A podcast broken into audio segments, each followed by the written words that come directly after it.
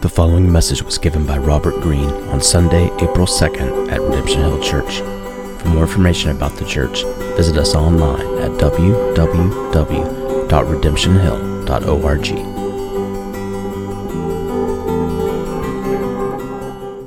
I just want to extend a couple kind of representative thank yous this morning um, for all of you who are here, and it's too numerous for me to name or, or, or try to point out directly, but for all of you that were here that made our first middle school, high school retreat possible last weekend, uh, I just want to say on behalf of all the families, thank you. Yeah. Um, if your bulletin is like mine, you've got like a Smurf edition of the picture on the back. I think our, our printer toner might be a little bit off. Um, those were gray shirts, not blue, but um, you guys ha- made it possible for our kids to be together in a way uh, and experience the life of God's people together in a unique way. And it's going to leave an indelible imprint of God's kindness and love and mercy on their hearts. And just thank you uh, as a parent, not even as a pastor here, but as a parent for making that a reality. And it took so many of you to do it, so thank you. Uh, and you may not know, but while that team was on the middle school and high school retreat, uh, Pastor Mark, who probably already slipped out, was here earlier, uh, led another team of nearly 20 adults uh, to Berkeley Springs, West Virginia, where they spent the entire weekend not on a retreat, but doing manual labor at a brand new church plant there in Berkeley Springs to help them get their facility ready for their very first Easter Sunday service next week. Uh, yeah. Um, and so, again, I, I, risk missing names, so I won't name them. But those of you that were able to be a part of that, thank you uh, for going and demonstrating and exuding the humility and the love uh, and the servanthood of Jesus uh, to the broader church there in Berkeley Springs. Thank you very much. Um, I, I, know I've already heard from Ricky uh, of just how thankful they are for the time that you were able to spend with them. Uh, and then, lastly, I, you know, Last night, Redemption Hill's first ever Redemption Hill's Got Talent show. Yeah. Again, it's been a it's been a fun and busy season in the life of the church, and and so the team that made that possible, you guys, unbelievable. Uh, it was rolled out red carpet, and and I'm looking around, I, it filled the place. If you didn't clap because you weren't there, you don't know. It filled the place. It was amazing. We had dancing, we had singing, we had stand up comedy, we had all kinds of things. It was awesome. Um, and so, for the team involved in making that a reality, looking around Phillips, Bannisters, Crockett's, DeBoers, Abbott's, thank you. That was amazing. We had a chance to actually be together and enjoy one another in a unique way that without that labor, without that service, we wouldn't have had. So that was amazing. Thank you so much. So um, it's been a fun, fun season, fun spring. Um, which also means this morning uh, we are in the midst of spring and we are one week away from Easter Sunday, which is typically that you know high point of the spring season in the spring calendar, which means this morning is Palm Sunday, as you've already heard. It's the week before Easter, which also means that it is the last Sunday of the season of Lent. And the season of Lent, we have been exploring God's invitation to us to follow him, follow his son to life into his kingdom. And so I thought this morning, as we kind of wrap up the season of Lent, prepare for Easter Sunday and the spring season coming, we would just spend some time in God's Word this morning, joining and kind of journeying with Jesus from that very first Palm Sunday, so to speak, to a few days later where he would lay his life down in our place for our sin on the cross. So if you've got your Bibles, why don't you open them up to the Gospel according to John, John chapter 12. We're going to be in two places primarily this morning John 12 and Matthew 27 in just a little while. I'll just give you a heads up. But we're going to start in John chapter 12. And we'll start in verse 12. John tells us that the next day, he's following the story of Jesus' journey into Jerusalem for this final Passover. The next day, the large crowd that had come to the feast, that's Passover, heard that Jesus was coming to Jerusalem. So they took branches of palm trees and went out to meet him, crying out, Hosanna! Blessed is he who comes in the name of the Lord, even the King of Israel.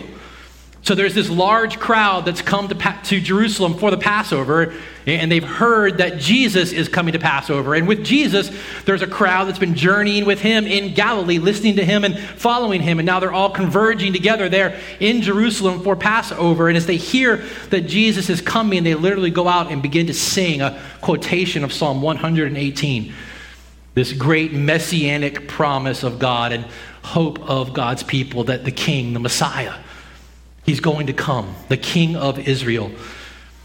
And the religious leaders, this is the very thing they were wondering is, is Jesus going to now finally be clear that this is who he says he is? You know, in John chapter 6, John tells us that there was a moment in Jesus' ministry when the crowds that were with him were trying to conspire to take him by force and make him their king. We're going to make you the king that's going to deliver us from Roman occupation, but Jesus wouldn't let him do it, and he slipped away. Well, now here he is coming into the Passover. They're singing, Hosanna. Salvation is here, even the king of Israel. And the religious leaders have got to be wondering, well, is he going to receive it or is he, is he going to slip away again?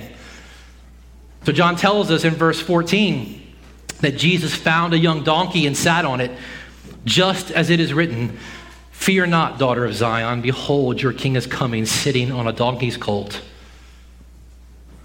Well, there you go. No more wondering.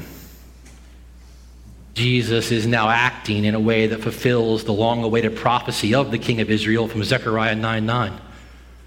It's Jesus' own way of saying, Yep, it's me. It's me. I'm him. Now, John tells us in verse 16, it's a little parenthetical kind of, that his disciples didn't even understand this at first, but when Jesus was later glorified, they remembered that these things had been written about him and had been done to him. So they weren't even immediately aware. But verse 17, back into the story, the crowd that had been with him when he called Lazarus out of the tomb and raised him from the dead continued to bear witness. The reason why the crowd went to meet him was that they had heard that he had done this sign. And so the Pharisees said to one another, You see that you are gaining nothing. Look, the world has gone out after him. Now, among those who went up to worship at the feast were some Greeks. So these came to Philip, who was from Bethsaida in Galilee, and asked him, Sir, we wish to see Jesus. So John is helping us to see now more clearly that Jesus is not just Israel's long awaited Messiah, long awaited King. His kingdom encompasses the entirety of creation. The Pharisees were more profound and more right than even they realized when they said, Look, the world has gone out after him. John is helping us in this moment see who Jesus really is. Now, the story picks up in verse 22 Philip went and told Andrew, and Andrew and Philip went and told Jesus. Went and told him what? Well, that there were these men who were wanting to see him, right? They, they wanted to have some time with Jesus. And Jesus answered them. Here's his answer to their request The hour has come for the Son of Man to be glorified. Truly, truly, I say to you, unless a grain of wheat falls into the earth and dies, it remains alone. But if it dies, it bears much fruit.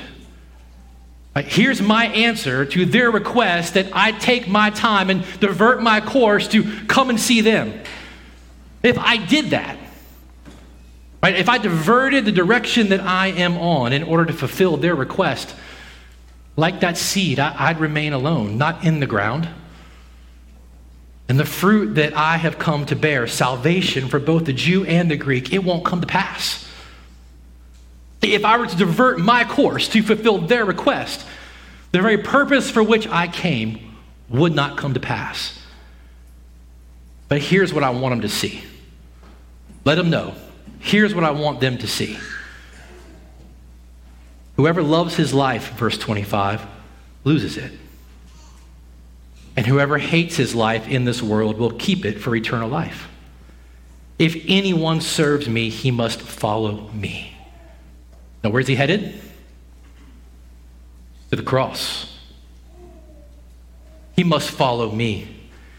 And where I am going, where's he going? He's going to be with his Father in glory. There will be my servant also. If anyone serves me, the Father will honor him. Here's what I want them to see, right? They want some time with me. Here's what I want them to see, and here's what I want them to know. Whoever loves his life loses it. And whoever hates his life in this world will keep it for eternal life. If anyone serves me, he must follow me.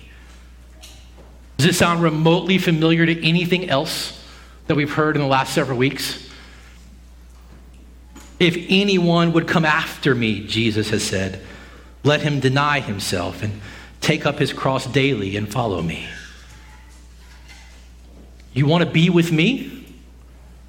That means following me where I'm going. You want to be with me? It means dying daily to those desires in your heart that drive you to build the kingdom of your own name to such a degree that to the world around you, it looks like you hate your life. That's how he says it here in John. Denying that tendency and proclivity in our hearts to build our own kingdoms. If, if you want to see me, if you want to be with me, if you want to follow me, if you want to come after me, whoever hates his life in this world will keep it for eternal life. And what we've seen for the last several weeks during the Lenten season is that it's hard to die to yourself. It's not easy. It's hard to hate your life in this world.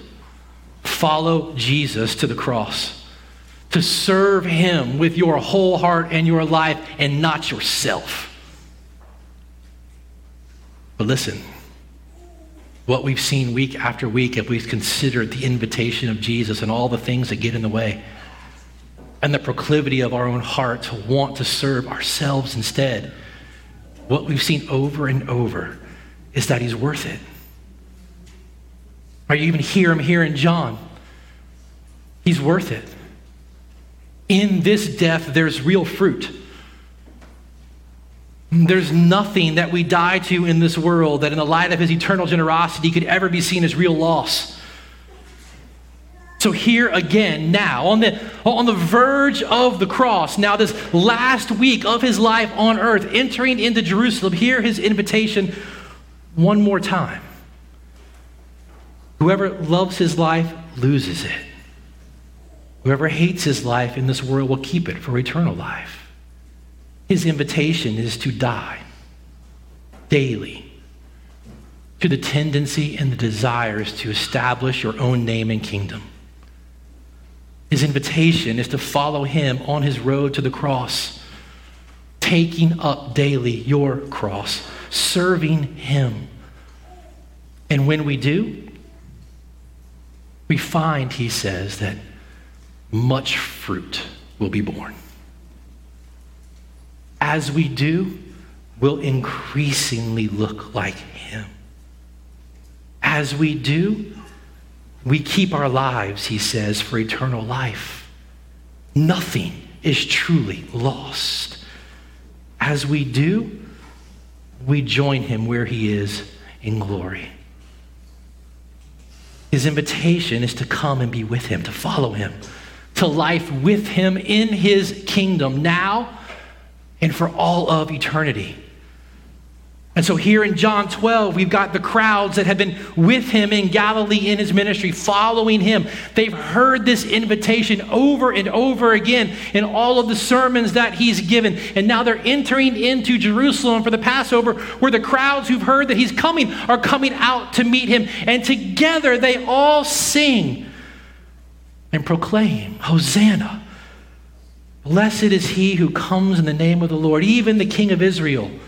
Together, they're all receiving him as king. Yet, by the end of the week, many from this crowd will be in another crowd that cry out something entirely different. They'll cry out for his crucifixion. Flip over to Matthew's Gospel, Matthew chapter 27. I'm going to pick the story up just a, a, few days later. And there's a couple of things in Matthew's account of the story that I think are important. So, Matthew chapter 27, We're a few days later now. After the arrest of Jesus, the betrayal of Jesus by one of his own. You get Matthew 27, verse 15. Now, at the feast, talking about Passover, the governor was accustomed to release for the crowd any one prisoner whom they wanted.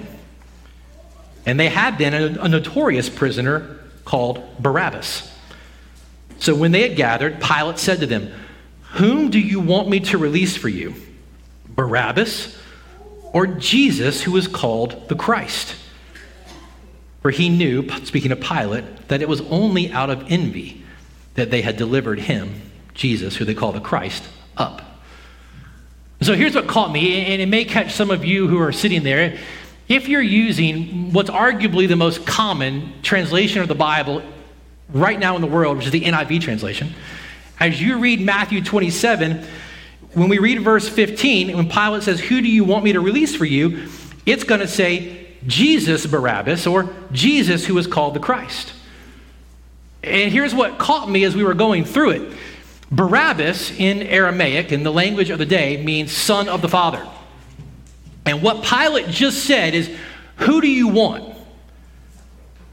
Jesus Barabbas, Jesus, son of the Father, or Jesus, son of the Father, the one you call the Christ? Which Jesus do you want?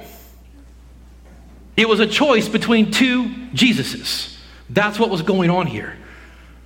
One Jesus, Jesus Barabbas, was a notorious man known for his violence and his insurrection against the Roman authorities, imprisoned for murder and leading a rebellion. One who would try to lead God's people, lead the Israelites in rebellion against Rome. That's what the people wanted, right? The other, Jesus the Messiah, the Christ, that's what you call him, you welcomed him into the city days ago, crying out, Salvation is here, but He's right here, imprisoned. Which do you want? Which Jesus do you want me to give you? The choice is yours. Do you want the one who seems to be going after the very thing your heart really desires? Who's fitting all the expectations and hopes that you have? Who's pursuing your ends of building the kingdom that you have in your mind? Which Jesus do you want? As I was thinking about this Sunday morning and what we've been talking about the last several weeks, I, I felt like this particular moment in the ministry and life of Jesus was so important. Because you and I face the same choice nearly every day. Which Jesus do we want? Which Jesus is it that we actually want to follow? the one that calls us to deny ourselves daily of the temptation and the desire to build our own kingdoms, that calls us to follow him, to serve him? Or do we want the one who fits our manageable expectations and wants? Which Jesus do we want? As we've considered week after week his invitation to the fullness of life with him in his kingdom what it means to sing, Hosanna, salvation has come, we've considered that there are also alternatives. Siren songs. Are you familiar with that statement, that phrase, siren songs? It's mythological sirens in Greek mythology that as sailors were out at sea, these sirens would sing these tempting and enticing songs that had this kind of hold over the sailors. And if the sailors didn't literally lash themselves to the mast of the boat, they were given to steering the ship in the direction of those sirens to utter shipwreck, right? Songs of the siren that led to their own destruction. That there are songs out there, enticing and tempting narratives that ultimately only lead to the own destruction of our joy and soul. We've considered a handful of them the last several weeks, and there's one last we'll consider this last Sunday morning of Lent. One last plausible lie. One last pseudo Jesus, so to speak, that might be the most enticing because in itself, it mixes together, it harmonizes the stories and the songs of all the other things we've looked at the last few weeks. It sings the song of the advancement of our own kingdoms. It's a, a song, a siren song that some researchers and scholars have said has literally colonized American Christianity. One writer said it's a new civil religion that seduces its converts who never have to leave their church or their Christian identification as they embrace this new faith in all of its undemanding dimensions. Undemanding dimensions. Nothing to deny, no cross to bear, no following somewhere else wherever they're going to take you. Those same researchers have said that this particular Christianity, this colonization that's taking place in the American church, is either degenerating into a pathetic vision of itself, or more significantly, it's actively being colonized and displaced by an entirely different religious faith. It has a name, but the name isn't important. Because if there were a list of things that you were asked whether or not you adhered to or believed, you would never self consciously check off this name. Because the reality of it is, this siren song is one that's more caught, more absorbed, more taken in than it is just mentally adhered to. It's a new faith that's made up entirely of what you could call an easy moralism its aim in life is that you and I just become nicer, better people. Busy about becoming a better person. The chief end of man in this new pseudo version of Christianity is that we're just kind. To be a good Christian and a good church member, a good follower, then, means that you're a nice person who's simply focused on your own personal growth and self improvement. There's no cost to its morality. Just be sure you're always trying to do good so that you feel good about yourself. Keep things positive. Right? God's nice. We should be nice. 50 something years ago, the writer Flannery O'Connor warned against what she called a prevailing heresy in the American church over 50 years ago. And it was the relentlessness, she said, of keeping things nice or positive. Flannery said she feared this positivity and this relentless niceness would cause Christians to forget the real price of restoration. Be good, be kind, be nice, get better. This new American faith is one that's just a feel fuzzy, feel good, make sure you feel affirmed and okay about yourself faith. Writer James Nolan said, Where once the self was to be surrendered, denied, sacrificed, and died to. Sounds like Jesus' invitation, right? There was a time at which we understood this to be true of ourselves. Now, the self is to be esteemed, actualized, affirmed, and unfettered. This new American Christianity that is colonizing the church from the inside is really just an invitation to spiritual narcissism. It's really all it is. One scholar, not a member of the church, psychologist, Jean Twenge. She writes that American culture's focus on self admiration has caused a flight from reality to the land of grandiose fantasy. That's what happens in this new blend of spiritual narcissism. It leaves us living in a land that isn't real. She says this whole thing has left us moving from reality to the land of grandiose fantasy. Listen to how she describes it. We have phony rich people who have interest only mortgages and piles of debt, phony beauty, full of plastic surgeries and diet pills, phony athletes, pumped full of performance enhancing drugs, phony celebrities via reality TV and YouTube, phony genius students with grade inflation and false applications to schools, a phony national economy riddled with tens of trillions of government debt, phony feelings of being special amongst other children with parenting and education focused solely on self esteem, and phony friends with social networking explosions all around us, and all this fantasy might feel good. But unfortunately, reality always wins. Reality always wins. But we've been seduced by a song that leaves us living in a world of fantasy. And when reality comes, we're not prepared for it.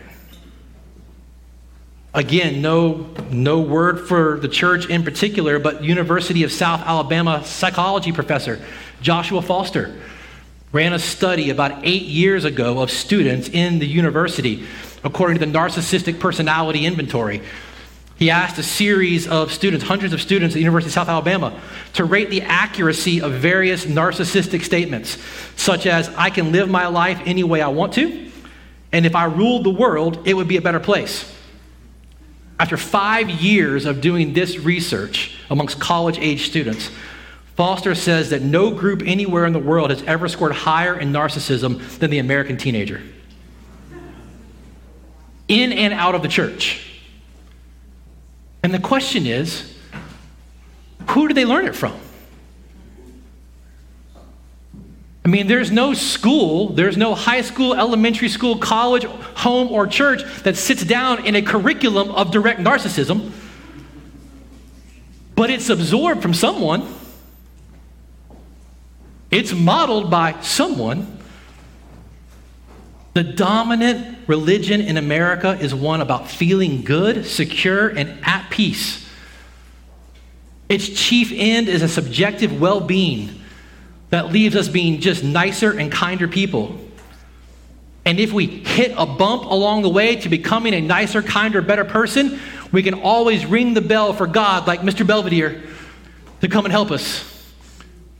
I just dated myself, didn't I? You don't really know who Mr. Belvedere is, do you? Uh, Thanks, Dr. D. Right. You don't really know. Listen, according to the 2021 American Worldview Inventory, 82% of Americans polled thinks that God helps those who help themselves is a direct quote from the Bible. 22% who are part of the inventory. Now we're talking about people who are also part of the church. 22% say they feel close to God in their heart. That he's close to them and they are close to him. Yet later in the same inventory, when asked to respond to other questions, they would say directly that he's not involved in any way in the affairs of the world in which they live. He's close to me, but he has nothing to do with the world in which I live. 65% of those who participated in this poll, and this was tens of thousands of people, 65% claim to be Christians. Yet 91% don't believe that people are born into sin and need to be saved by Jesus. 76% say that good people can earn their way into heaven. 73% say having some type of religious faith is more important than which faith you have. 87% do not believe that their sole purpose in life is to love God with all their heart, mind, soul, and strength. 61%, I thought this was fascinating given what we talked about a couple weeks ago. 61% had zero moral issue with materialism and consumerism. And the scholars who, who did this over the course of eight years, writing in the summary, said the new American Christianity is generally optimistic, comforting forms of religious faith, albeit one based on a twisted version of Christianity that emphasizes the self rather than God and relies on emotion rather than the truth. God is a powerful but dispassionate overseer who remains detached from human experience unless circumstances make him the solution of a last resort. Life is about personal happiness, and whatever action producing positive personal outcomes gives meaning and purpose to life. It asks little of its followers while providing the comfort, convenience, and community those followers long for. You hear that? Personal experience over knowledge, choice over absolutes, preference over truth, comfort over growth, faith on our own terms, ultimately enthroning ourselves as the final arbiter of what is right. The chief end of man, then, is to glorify ourselves and enjoy ourselves forever as we live on the project of building Kingdom Me. And if I hit a bump and get in the way, I can always ring the bell. And the God who's near to me but not involved in anything else will come and help fix it. And if we just keep doing that day by day, everything will work out okay.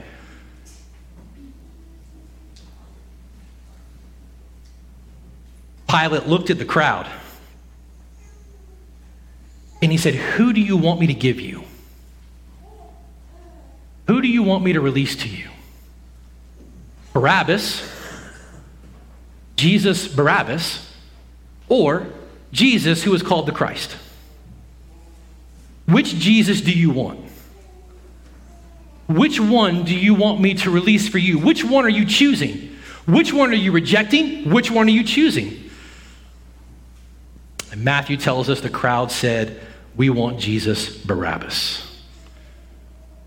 I want the Jesus that makes no demands on me. We want the Jesus that fits all of our longings and desires and expectations for what a Messiah is supposed to be. Like Mark prayed a little bit earlier, I want the Jesus that I want. That's what I want.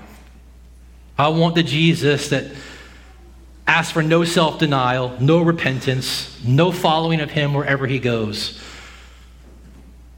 You see, Jesus, the real Jesus, the one you call the Messiah, the truth, he would demand certain things. If you want me, if you want to follow me, if you want to be with me, if you want life with me in my kingdom, you've got to deny yourself. You've got to put to death daily Project Me. You've got to put to death daily all the inclinations and the impulses and the temptations to continue to building the kingdom of yourself. But the crowd wanted a Jesus that didn't require anything of them. The crowd wanted the Jesus that let them do whatever they wanted. The crowd wanted the Jesus that deceived them into thinking they could have their cake, their own kingdoms, and eat it too. It's a siren song that, as enticing and tempting as it sounds, only leads to shipwreck and only leads to destruction. See, Jesus, the Messiah, the real Jesus, comes along, and with him comes the truth. And the truth is exposing. That's what it is. The truth, in, in all of its glory, exposes just how blind and how self deceived we are. The real Jesus and an act of kindness and mercy and grace helps us to see that we're not quite as good and nice as we think we are. And in the kindness and mercy of his exposure, helping us to see what's really going on in our hearts, here's the decision and the temptation we have. We can receive the exposure and the shock to our own system of how sinful and needy we really are and how bent we are in trying to build a kingdom for ourselves, and we can see it, and we can own it, and we can confess it, and we can turn to Him in the kindness of His grace, or we can run as fast as we can anywhere that we can find someone else or something else to affirm what we think about ourselves. We can avoid the exposure and the confession and the repentance and all the potential of life with Him and run. Right after that siren song, telling me how good, nice, smart, and gosh darn it, people like me. The choice is there. The crowd chose the wrong Jesus. They made the very selfish, comfortable choice. With Barabbas, they didn't have to submit to a new kingdom. They didn't have to deny themselves. They didn't have to follow someone wherever he would go. Maybe they just had to start locking their doors at night because he was a little dangerous and unpredictable, right? But he didn't demand a change in their life. He didn't bring with him the exposure of their own sin. Choosing the real Jesus, the Messiah, means that from that moment forward, everything about how we lived every single moment of every single day was going to change. One writer said, It just feels so much easier to just pat myself on the back and choose Barabbas and be able to say, Look, I still set a prisoner free. I still did okay. He was in prison, but because I chose him, he got to be free. I, I still did a good thing. Friends, we're still rejecting the real Jesus today, just like the crowds, for a pseudo Jesus. Listen, verse 22 Pilate said to him, What do you want me to do with Jesus, who you, you called the Christ? Days ago, part of that crowd was singing on his way in Salvation is here. The King, the Messiah, is here. What do you want me to do with him now? And they all sang a very different song right here in unison together. Four part harmony. Let him be crucified.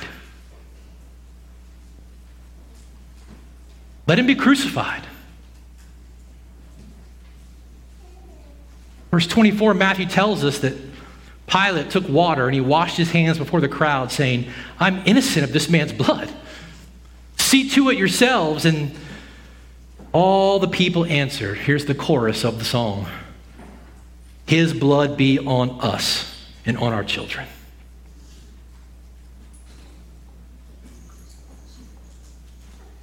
So Pilate released for them the Jesus they wanted. He gave them the Jesus that they wanted. And having scourged the real Jesus, he delivered him over to be crucified. Let his blood be on us. He's not my king. He's not my Messiah. I don't know, in all the times you've ever heard the story or read the story, have you ever considered how like the crowd in the story you can be? I want the Jesus that makes no demands on me. I want the Jesus that doesn't expose all the dark realities in my heart. I want the Jesus that doesn't lead me into any kind of real change I want the Jesus that's there when I need him to build my name and my kingdom and my prosperity. Of all the times, if you grew up in the church or you've been in the church, you've ever heard the stories, especially on Palm Sundays or Holy Week leading to Easter, have you ever considered just how like the crowd you can be in your own heart?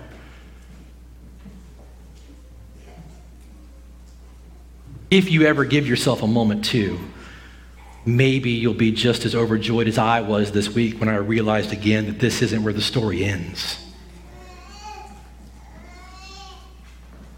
See, even though the crowd decided to save Barabbas instead of Jesus, they didn't lash themselves to the mast like those sailors, and they followed that song, that enticing song that only leads to their own destruction. Though they didn't choose to save the real Jesus, Jesus chose to save them instead of himself. They chose to release and save Jesus Barabbas. But the real Jesus chose to save them instead of himself. They called for him to be crucified. They rejected him. But in a matter of hours from this point, he would die for them. God would show his love for us, Paul said, and that while we were still sinners, standing there in the crowd, saying, I want that Jesus. I want the Jesus that's going to let me do whatever I want. I want the Jesus that really makes no demands on me. I want the Jesus who lets me build my own kingdom and call it his. I want the Jesus who lets me have the kingdom promises without him being the king, lets me get to be the king. God shows his infinite and eternal love for us, and that while we're still standing in the crowd, day by day, choosing the wrong Jesus, the real Jesus, his son, died in our place for our sin. He died for us. I love the way the New Living Translation translates Romans 8 3, where it says, God sent his own son in a body, like the bodies we sinners have. And in that body, God declared an end to sin's control over us by giving his son as a sacrifice for our sins. To the crowd, they didn't get the last word. Let him be crucified. Let his blood be on us and our kids. Can you imagine? They didn't get the last word. While we were still crying out for a Jesus who is no Jesus, the real Jesus, held nothing back in his love and died in our place for us while we were rejecting him. And in the kindness and grace of God, he opens up our eyes to see what Paul says is the knowledge of his glory in the face of his son, the real Jesus. He gives us eyes to finally see the real Jesus, ears to finally hear the real invitation to life and for all who would receive him by his precious blood that he spilled on that cross. You and I are forgiven, set free, and welcomed into his kingdom. John Flavel, the great theologian, said the intent of the Redeemer's undertaking in sending his son to live the life that we were created to live and to die the death that we deserve to die to spend three days in the grave only to rise in victory over Satan, sin, and death. The real, the real intent of the Redeemer's undertaking in that was not to purchase for his people riches, ease, and pleasure on earth. It wasn't to purchase for us all the ammo and all the supplies we need to build the kingdom of me. That wasn't his intent. His intent was to enable us by his grace to continue to mortify or kill our lusts or our desires for our own kingdom, to heal our natures, and to expand our affections for Him, thereby making us and our affections fit for the fullness of His kingdom with Him. That's what He was doing while we were rejecting Him. So that now, for you and I on this side of Jesus' death and resurrection. Let his blood be on us takes on an entirely different meaning. In Matthew chapter 27, when the crowd rejected the real Jesus and chose for themselves one of comfort and desire in Barabbas and said, Let the blood of Jesus, the Messiah, be on us, they said it in defiance. Now, on, on this side, we get to say it in desperation, in hope, in delight. Let his blood be on us. Let it cover us. Let it cleanse us. Let it wash us. It's only by it that we are redeemed and made new by him. The song changes now by the grace of God. Jesus, let your blood cover us.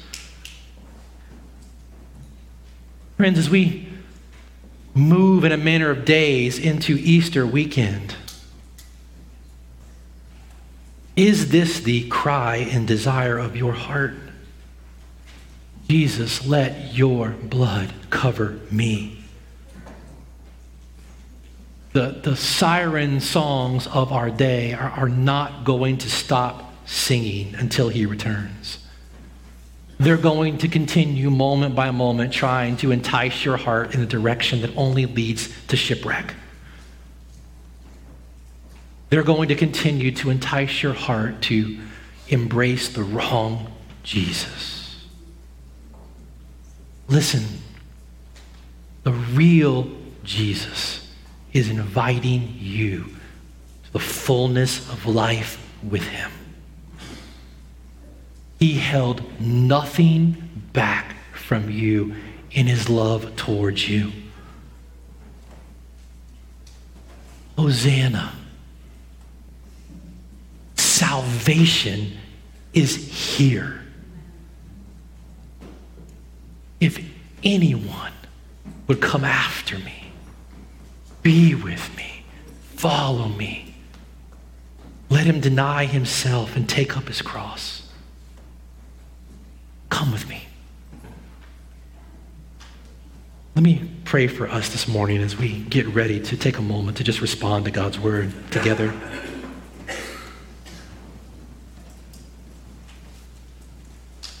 God, it takes the miraculous work of your Holy Spirit in our hearts to give us ears to hear with clarity, sharp clarity your voice and your invitation to life with you. So many songs, so many competing, tempting narratives to life in this world.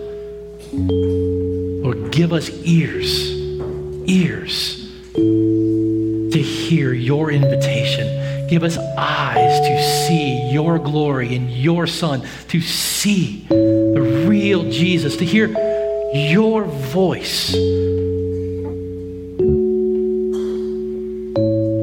Holy Spirit,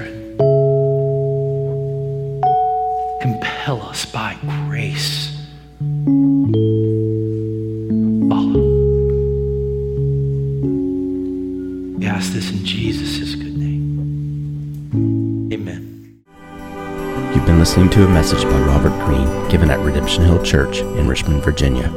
For more information on the church and to hear other messages, please visit us online at www.redemptionhill.org.